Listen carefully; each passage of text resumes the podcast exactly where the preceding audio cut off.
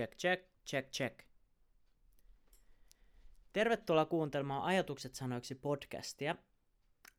Ja tällä kertaa mulla on vierassa tässä jaksossa.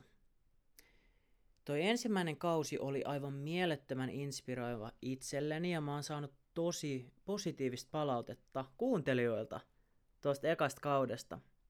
No, mikä tämän päivän podcastin teema on, niin mä oon valinnut yhden teeman, ja mä haluan jakaa mun omaa kokemusta tästä aiheesta. Ja se aihe on, että miten mun elämä on lähtenyt avautumaan joukkueurheilun lopettamisen jälkeen. Toisin sanoen, toisin rehellisesti sanoen, kuinka hiton hukassa mä oon ollut viimeiset kaksi ja puoli vuotta, kun lätkä loppu. Yksi monta sanaa tästä tulee. Mä olin sanomassa, että yhdellä sanalla voisi sanoa, mutta mä voisin sanoa sen näin. Mikä hito on mun elämän tarkoitus? Mitä tässä, mi, mitä hittoa mä teen mun elämässä? Nyt kun lätkä on loppu. Lähdetään vähän taaksepäin. Mä pääsin yliopistotasolle asti pelaamaan jääkiekkoa – se oli ollut aina mun unelma.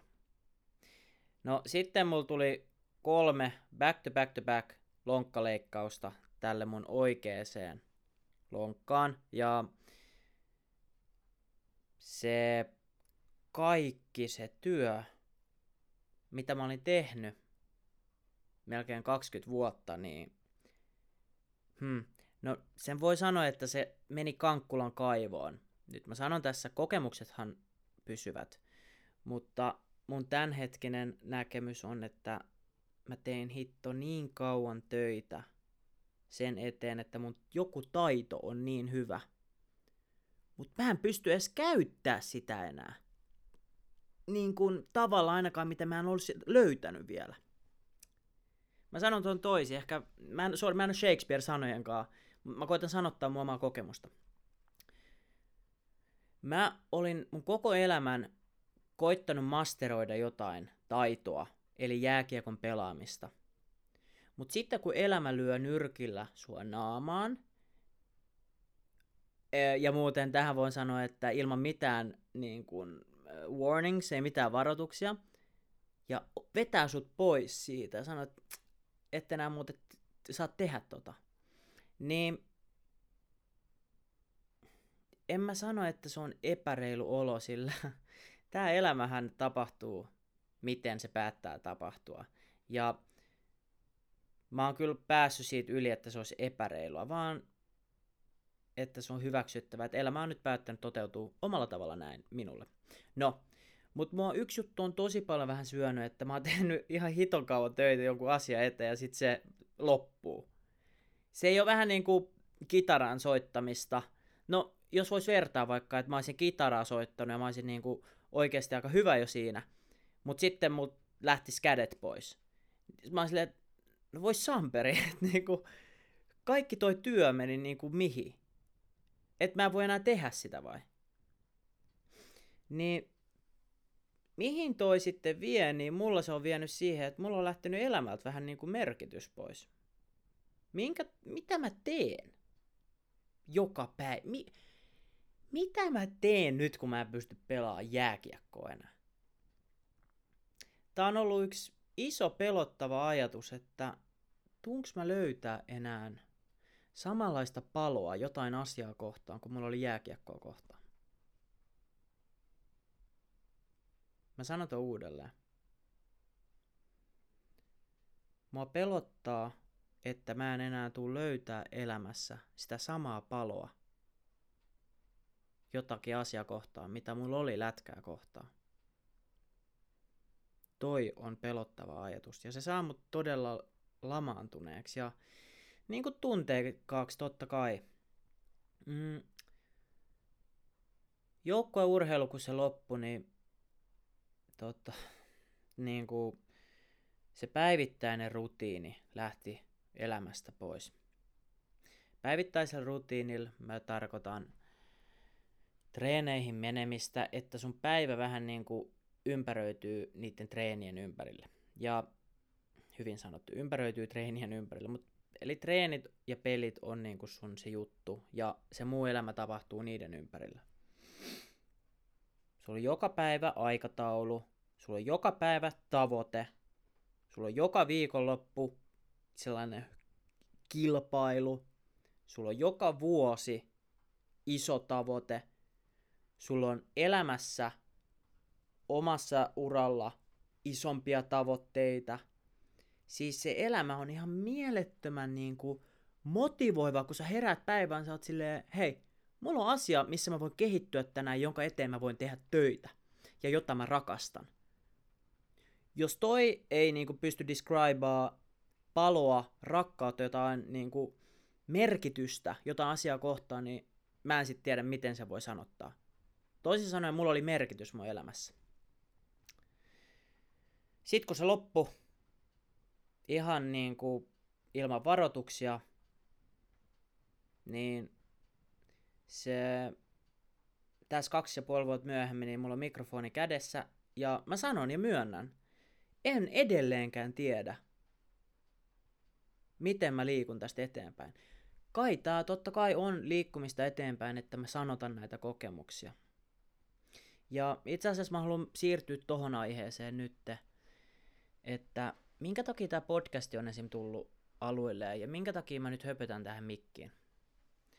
No, tämä podcastihan me puhutaan vaikeista ajoista.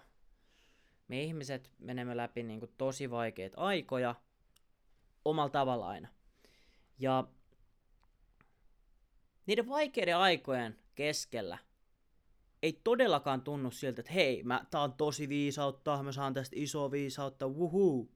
Ei, vaan se kärsimys on käsin kosketeltava ja niin aitoa kuin olla voi meille joka ikiselle. Mutta sitten kun aika menee eteenpäin ja se uusi elämäntilanne on vaatinut sua mu- mukautumaan siihen elämän menoon, fyysisesti ja henkisesti, niin pikkuhiljaa pystyy alkaa kääntyä taaksepäin ja vähän alkaa prosessoimaan ja reflektoimaan elämää ja niitä omia kokemuksia.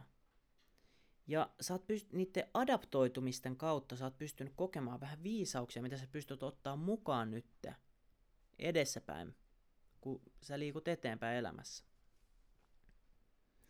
Esim. kun mulla oli ne lonkkaleikkaukset, niin se oli mun elämän rankin aika. Rankin aika. Etenkin se, kun mulla oli iso lonkkaleikkaus ja sitten mä menetin silloin, en tiennyt, mutta väliaikaisesti näen mun vasemmasta silmästä. Niin siis se, että mä olin urheilija ja mun kroppa oli yhtäkkiä murennu, niin mä olin ihan paskana. Mä olin aivan paskana. Ja tuntuu, että se koko niin kuin elämä romahti. Ja mutta siinä syvimmissä, syvemmässä, syvimmissä, syve, syvimmässä kohdassa mä opin mun isoimman viisauden, mitä mä kannan tänä päivänä mukana elämässä. Ja mikä se oli? Itkeminen. Se kipu ja kärsimys henkisesti ja fyysisesti nousi niin kovaksi siellä sairaalassa, että mä oli pakko alkaa itkemään. Ja mitä sitten tapahtui? Tosi iso osa siitä kärsimyksestä lähti pois. Joku taakka lähti mun olkapäältä. Mietitään sitä nyt uudelleen. Se kipu he, fyysisesti, mutta etenkin henkisesti. Se taistelu sitä asiaa kohtaan. Oli kestänyt viisi päivää, kunnes mä jotenkin luovutin sille tilanteelle mä niin, en luovuttanut, mutta mä luovutin sen kontrolli jollekin toiselle. Ja se itkeminen symbolisoi sitä. Mä, mä en voi tälle mitään. Sitten yhtäkkiä se kärsimys. Mulla lähti ihan hirveä iso taakka. Mulla tuli hyvä olo. Mulla tuli jotenkin eka kertaa niihin viiteen päivään semmonen helpottunut ja rauhallinen olo. silloin kun mä niinku luovutin sen kontrollin siitä tilanteesta ja myönsin, että mä olin siinä. Mutta se vaati sen ihan hiton pitkän kärsimyksen, ne monet kymmenet tunnit sitä taistelua. Että mä tulin siihen tipping pointtiin, jossa mun niin kuin joku luonnollinen reaktio oli vaan, nyt, nyt Erkka, ei riitä energiaresurssit tähän, nyt on, niin kuin, uh, nyt on pakko luovutettava tämä taistelu. Ja toi, sen kärsimyksen keskellä, toi tajuaminen on ollut mun elämän isoin viisaus tähän asti, mitä mä oon kokenut. Ja mä huomaan, että sitä voi käyttää elämässä ihan mielettömän monissa tilanteissa. Itse asiassa kaikissa tilanteissa, missä sä et ole todella kontrollissa, mitä tulee tapahtumaan. Ja tässä elämässä on aika monia tapahtumia, missä me ei olla oikeasti loppujen lopuksi kontrollissa, että miten se tulee menemään. Siis kliseisin, mutta klassisin esimerkki on ulkona oleva sää. Tää Pariisissa on esimerkiksi satanut nyt viimeiset kaksi viikkoa putkeen, ja se on todella asia, mitä ei voi kontrolloida. Mutta ainoa asia, mitä mä voin kontrolloida tässä tilanteessa, on mun suhtautuminen tuohon ulkoiseen asiaan. Viktor Frankl, joka selvisi holokaustista ja kirjoitti kirjan nimeltä Man Search for Meaning, niin kirjoitti hänen kokemuksestaan kirjan, jota mä todella suosittelen sua lukemaan. Ja tässä kirjassa hän selittää, että miten häneltä vietiin oikeasti kaikki, kaikki vaatteet, perhe, mm, dignity, ei annettu ruokaa, hän, niin kuin vietiin kaikki, mutta sen kärsimyksen keskellä hänelle tuli oivallus, että hei, natsit ei pysty viemään yhtä asiaa häneltä pois. Ja se on hänen suhtautumisensa niihin ulkoisiin asioihin. Tota mä haen tässä nyt niinku takaa, että meidän elämässä on niin paljon asioita, mitä me ei voida loppujen lopuksi kontrolloida, joten se on oikeasti aika rauhoittavaa ja rentouttavaa välillä ihan tiedostaa, että hei, tämä tulee menee miten menee, ja sit mä mukaudun siihen. Ja tosta on hyvä sanonta, että let life happen through you. Anna elämän toteutua sun kautta. Toisin kuin, että sä kontrolloit ulkona olevaa elämää. Ei. Käytä sun mieltä ja kehoa sellaisena kanavalle tälle maailmalle, että miten se haluaa ja pääsee ilmaisemaan itteensä. Vähän niin kuin Don't Fight the Jungle. Mukaudu siihen viidakkoon koitan antaa erinäköisiä lähestymistapoja tähän, että tämä pointti tulisi silleen mahdollisimman jotenkin selväksi. Mä haastan sua kysyä itseltäs, kun tällainen tilanne tulee vastaan. Äh, voinko mä tehdä tällä asialla mitään? Jos en, niin sitten se, on, sitten se asia on niin kuin on.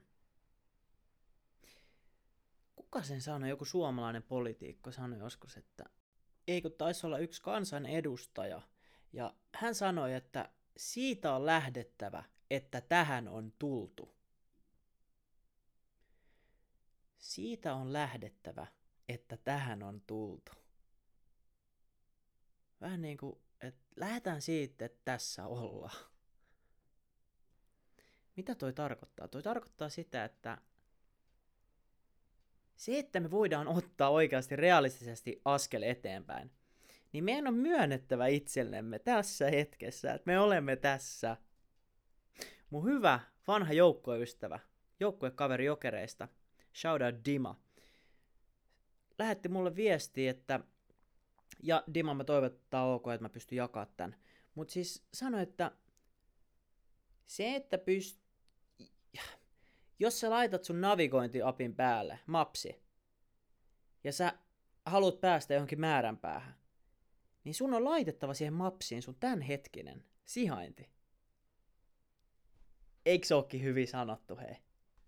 Mieti, kun sä menisit sun kännykän mapsiin, navigointiin ja sit se kysyy, että mikä sun sijainti on ja sit sä vähän valehtelet silleen, no mä haluaisin olla tässä näin. Tai mä oon itse asiassa tässä nyt, vaikka sä et todellakaan oo. Se sijainti on todellisuudessa eri kohta, mitä sä sun pään sisällä, pään sisällä sanot, että missä sä oot.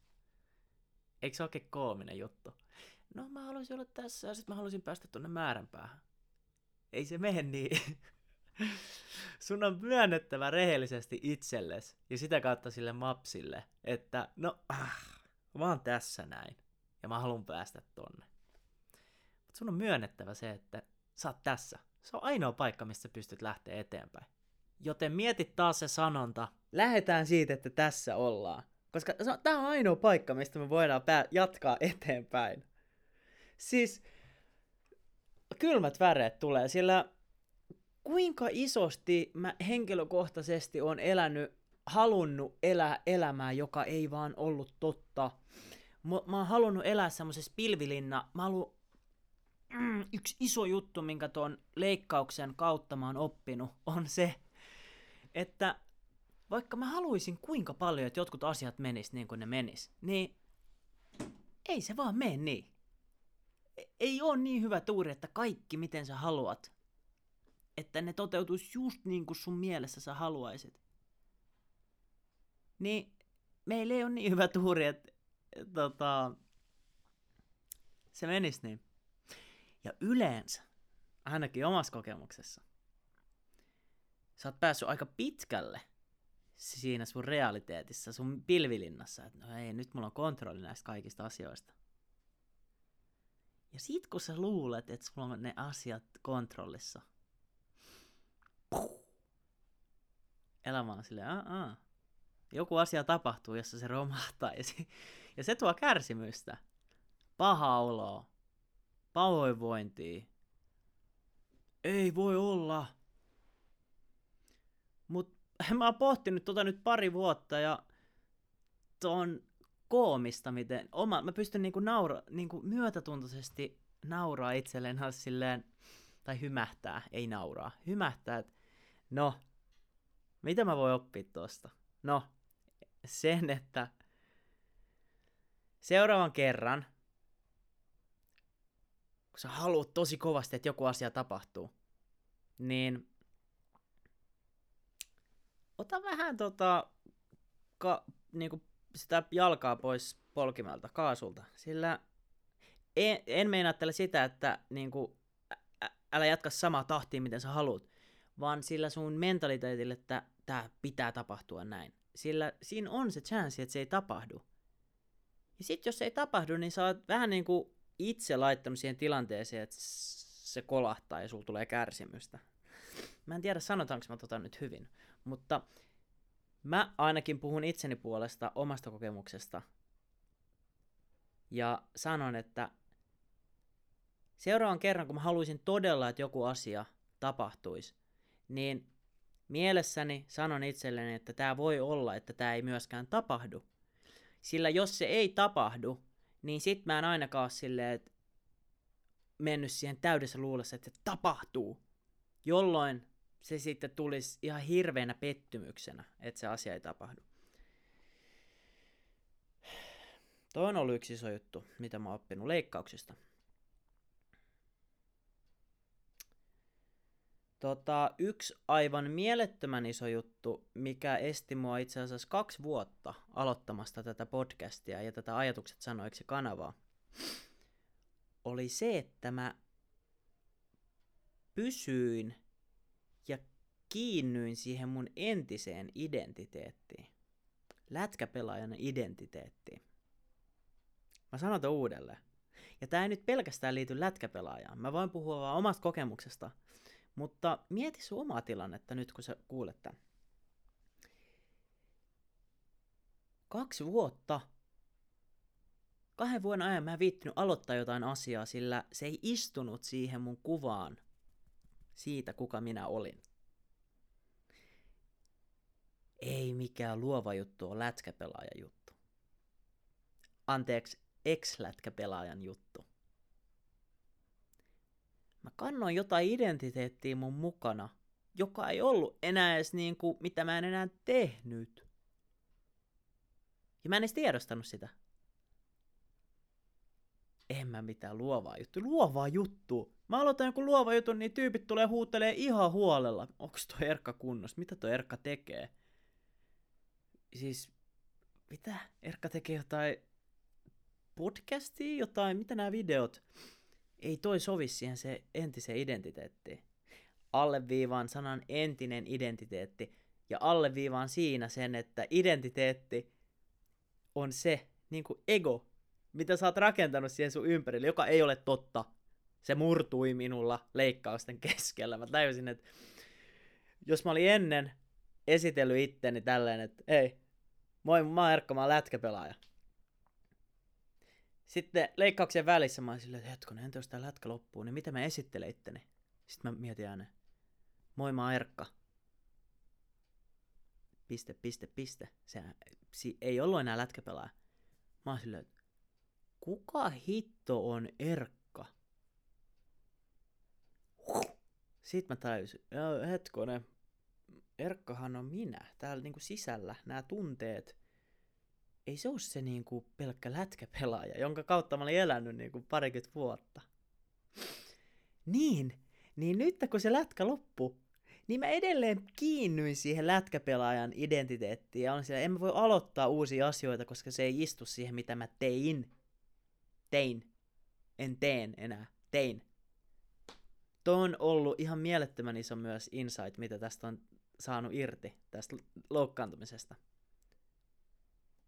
Mieti sun omaa elämää.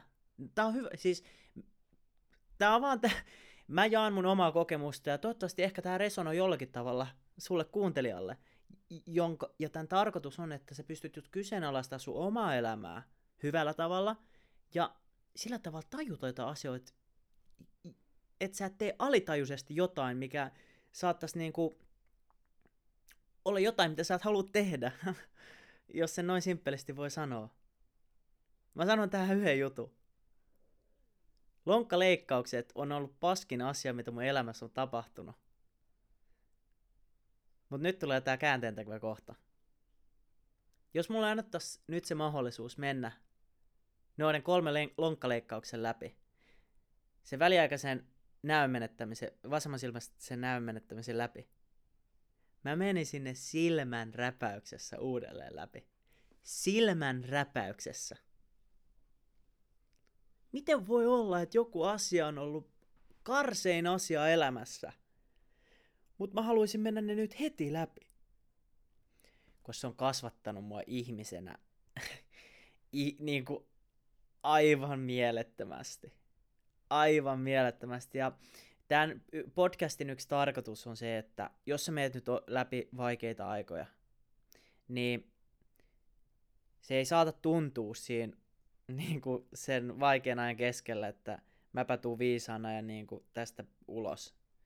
Mutta jos mä katon mun omia niin kuin alamäkiä ja kun mä oon voinut huonosti ja katsonut siitä kuusi kuukautta eteenpäin, vuoden eteenpäin, kaksi vuotta, nyt kaksi ja puoli vaikka lonkkaleikkauksista, siitä on tullut enemmän positiivista kuin negatiivista ulos siitä tota, huonosta asiasta. Mä haluan antaa vaan tsemppiä sulle. Mä, miksi mä vähättelen tota? Tämän kanavan tarkoitus on antaa sulle tsemppiä. Tsemppiä mennä niiden vaikeiden aikojen läpi. Tämän kanavan tarkoitus on jakaa vaikeita aikoja, erinäköisiä tarinoita, vaikeista ajoista. Ja että me päästään niistä läpi. Ja sitten me voidaan joskus katsoa taaksepäin silleen, että tossa muuten, tossa muuten oppi paljon. Oppi niistä voi oppia. Niistä voi oppia jälkeenpäin reflektoimalla ja niin kuin, kun pitää alkaa sille vähän make sense, että mit, minkä takia mä tulin tähän tilanteeseen ja miten mä jatkan tästä eteenpäin. Toi on sitä viisautta. No, kun mä mietin sitten, että mitä joukkueurheilun lopettamisen jälkeen, niin mitä se on, miten tämä avautuu tästä, niin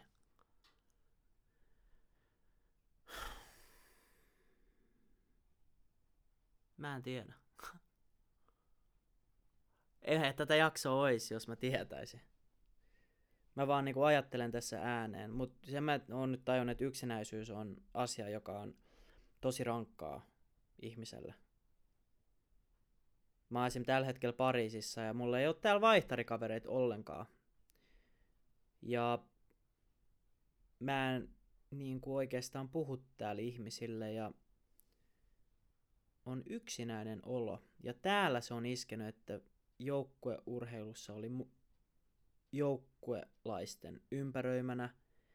Ai että ne palloringit, ai että ne pukukoppikeskustelut, ne, ne ituttelut toisilleen ja mitä sitä sai. Enemmän melkein sain kuin otin, ei kun otin kuin annoin. Mutta tota, ai että se oli kiva. Ja sitä arvostaa nyt jälkeenpäin. Ja mä haluan sanoa sulle, jos sä vielä harrastat joukkueurheilua, niin mene seuraavana päivänä sinne treeneihin ja oikeasti katso vähän uudella silmällä, että o- o- ottaako sitä vähän itsestäänselvyyteen, että tässä on 25 kaveria sun ympärillä? Tai kuinka monta tyyppiä sun joukkueessa on? Ja, tai jos sä oot yksilövalmentaja, että sulla on coach, jota sä joka päivä näet, joka on sun kanssa, ja te tavoittelette jotain asiaa. Kela kuin iso osa se on sun elämää. Voi olla, että sä tajut, että hetkonen, tämähän on mun elämä. Sen takia mä tässä höpötän tälle mikille, sillä se multa otettiin pois ja mä ajan hukassa. Oh. Ja mua siis pelottaa vähän niin kuin, mm, pelko, nyt mennään tohon muuta. Mä olin sanomassa, että mua pelottaa uploadaa tää podcasti, sillä niin kuin, tää ei ole todellakaan mm, sitä kuin vieraiden kanssa. Vierat, vierat on ollut tämän ajatukset sanoiksi podcastin se niin kuin, juttu. Ja mä tuun tekee, to, ö, ensi kesänä alkaa taas toinen kausi, tyyniin. Öm, mua pelottaa, puhutaan tosta pelko, pelko, pelko, pelko. Okei. Okay. Jos mä kaksi vuotta mietin, että en mä viitti aloittaa tota. Mikä sai mut aloittaa tän? Mun mielestä on aika erittäin legit juttu kysyä. Jos kaksi vuotta pelottaa pään sisällä, niin mikä sai mut ylittää sen pelon?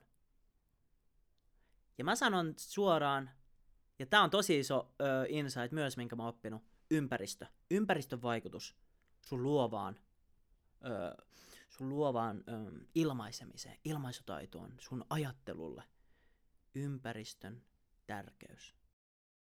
Ensinnäkin se, että mä menin Jyväskylän yliopistoon opiskelemaan urheilu kautta liikuntapsykologiaa, niin se on ollut semmoinen ympäristö, jota mä en ole kokenut vielä elämässä. Ja tuolla mä meinaan sitä, että mä en ollut enää pelkästään ympäröity mun joukkuekavereilla jääkiekosta. Meidän maisteriohjelmassa on todella paljon eri ihmisiä eri taustoista, eri maista. Ja meidän niin kuin ideointisessiot on ollut sellaisia, mitä mä en ole koskaan vielä päässyt kokemaan ennen Jyväskylään menoa. Mä en ollut ympäröity sillä samalla jääkiekko-ajatusmallilla, sillä kulttuurilla, vaan mä just exposasin, ö, mikä se on suomeksi sana, mä niinku altistin itteni uusille vaikutteille, hyville vaikutteille, sillä meillä kaikilla on semmoinen samanlainen energia tuolla Jyväskylässä. Ja tossa iso osa on myös avoimuus. Rohkeus olla avoin uudelle. Mm, tossa on tosi tärkeä pointti. Onko sä todella avoin asioille, jota tulee elämässä vastaan, vai onko sulla semmoinen filtteri, minkä kautta sä katot, että mitä sä näet, ja mitä sä kuulet, mitä sä tunnet, mitä mahdollisuuksia sä pystyt unelmoida. Mm, toi on ollut tosi, tosi, tosi iso semmonen perspektiivin napsautus mulla, mistä mä oon saanut todella paljon uusia asioita mun elämään. Se, että mä en enää kattonut sen jääkiekkofilterin läpi, että mistä mä tykkään, mitä mun pitäisi katsoa, mitkä mun mielipiteet pitäisi olla. Kun mä otin sen linssin pois, niin tästä maailmasta tuli nämä mahdollisuudet, mitä tässä maailmassa on, niin on loputtomat, loputtomat. Mutta kuinka suuresti me just limi, niin kuin limit, kuinka suuresti me rajoitetaan meidän elämässä mahdollisuuksia. Sen takia, että meillä on vähän joko alitajuisesti, niin kuin tiedostamatta, tai sitten me ei jotenkin uskalleta olla avoimia asioille, jotka on meille todellakin uutta. Okei, eli mä olin ollut vuoden Jyväskylässä uudessa ympäristössä, ja mä sitten menin siitä lomamatkalle New Yorkiin. Ihan perus lomamatka mulla nyki. Juttelen siellä nuorille äijille, ketkä niinku on pystyttänyt öö, second hand kauppoja ympäri New Yorkia. Nuorempi kuin minä. Mä oon 26, ne oli muutaman vuoden nuorempi. Sama tarina, ne oli pelannut lacrossea yliopistossa. D1 myös. Mä olisin, että miten te respect äijille, että olette alkanut niinku tekemään tätä. Sitten se katsoi mua, se on silleen, että äijä, hei, tässä on yksi elämä. Jos sulla on joku idea, niin ala tekee sitä. Mitä sä, niinku, mitä sä ootat? Mä kävelin sieltä kaupasta ulos ja katoin sitä katua ja sitten mä huomasin, että kaikki ihmiset kävelee omiin suuntiinsa. Mä olin ihan pikku, ihan pikku mies siellä niin kuin New Yorkin kaupungin keskellä ja siinä mulla klikkas joku, että miksi mua kiinnostaa, miksi mua pelottaa jotenkin ihmisten mielipiteet Espoossa, Helsingissä, maailman toisella puolella. Kun mä katson täällä nyt y- ihmisiä, niin ei me, kukaan tunne mua, mä en tunne näitä. Ja niin kuin nämä tekee omaa juttua. Tai ainakin se näyttää sieltä. Niin miksi mä pelottaisi tehdä mun omaa juttua näiden tuntemattomien keskellä? Siinä mulla klikkas. Mä oon silleen, että tää pelko on itse asiassa ollut vaan pelko. Mmm, mä sanon tuon uudelleen. Tää pelko on ollut vain pelko. Wow, mitä toi meinaa itse asiassa? Pelko on ollut vain pelko. Musta tuntuu, että meidän pitää avata vähän sanaa pelko. Me ei puhuta nyt mistään pelosta, että mulla olisi leijona mun edessä jossain safarilla. Siinä on niinku legit pelko. Mut pelko siitä, että mitä muut sanoo, en mä viitti, kun en, vitsi. Äh, pelottaa, äh, pelottaa ilmasta itteeni. Mulla se vaati vaan sen, että mä menin uuteen ympäristöön. Että mä lähin Espoosta, menin New Yorkiin ja olin silleen, että wow, ihmiset tekee sitä, mitä ne tekee. Ja siinä mä ymmärsin, että tämä pelko on oikeasti ollut pelko, joka on vaan mun pään sisällä. Ja äiti tuli hakemaan mut lentokentältä ja kysyi, että miten matka meni. Ja mä sanoin, öö, ihan hämmentynyt, inspiroiva, wow, tosi siisti juttu. Ja mä aloitin heti sitten ajatukset sanoiksi podcasti. Voitte mennä mun IGC eka video ja siinä mä, siinä mä sitten aloitan. Ja siitä se matka on tullut tähän pisteeseen nyt. Ja siitä on vasta varmaan joku yhdeksän kuukautta. Äh, alle kahdeksan kuukautta. Ja mä sanon sulle kuuntelijalle, jos sua pelottaa aloittaa joku juttu, niin aloita se. Sulla tulee ihan mielettömästi lisää energiaa siitä. Mä kuulin hyvin, joku sanoi, että se, että sä, se kaikki energia, mitä sä käytät sen niin kuin, tekosyiden rakentamiseen, että miksi sä et aloita sitä. Mä aloitan tuon uudelleen, että oli oudosti sanottu. Kaikki se energia, mitä sä käytät siihen, kun sä konvinssaat ittees, että mä en, en mä pysty aloittaa tota. Sä pystyisit käyttämään kaiken sen saman energian sen asian tekemiseen. Mä en painottaa tarpeeksi. Kaikki energia menee siihen, että miksi sä et aloita sitä, mutta kelaa, jos sä käyttäisit kaiken sen energian siihen, että sä ilmaiset sitä ja teet sitä. Musta tuntuu, että on vähän niin kuin double effect.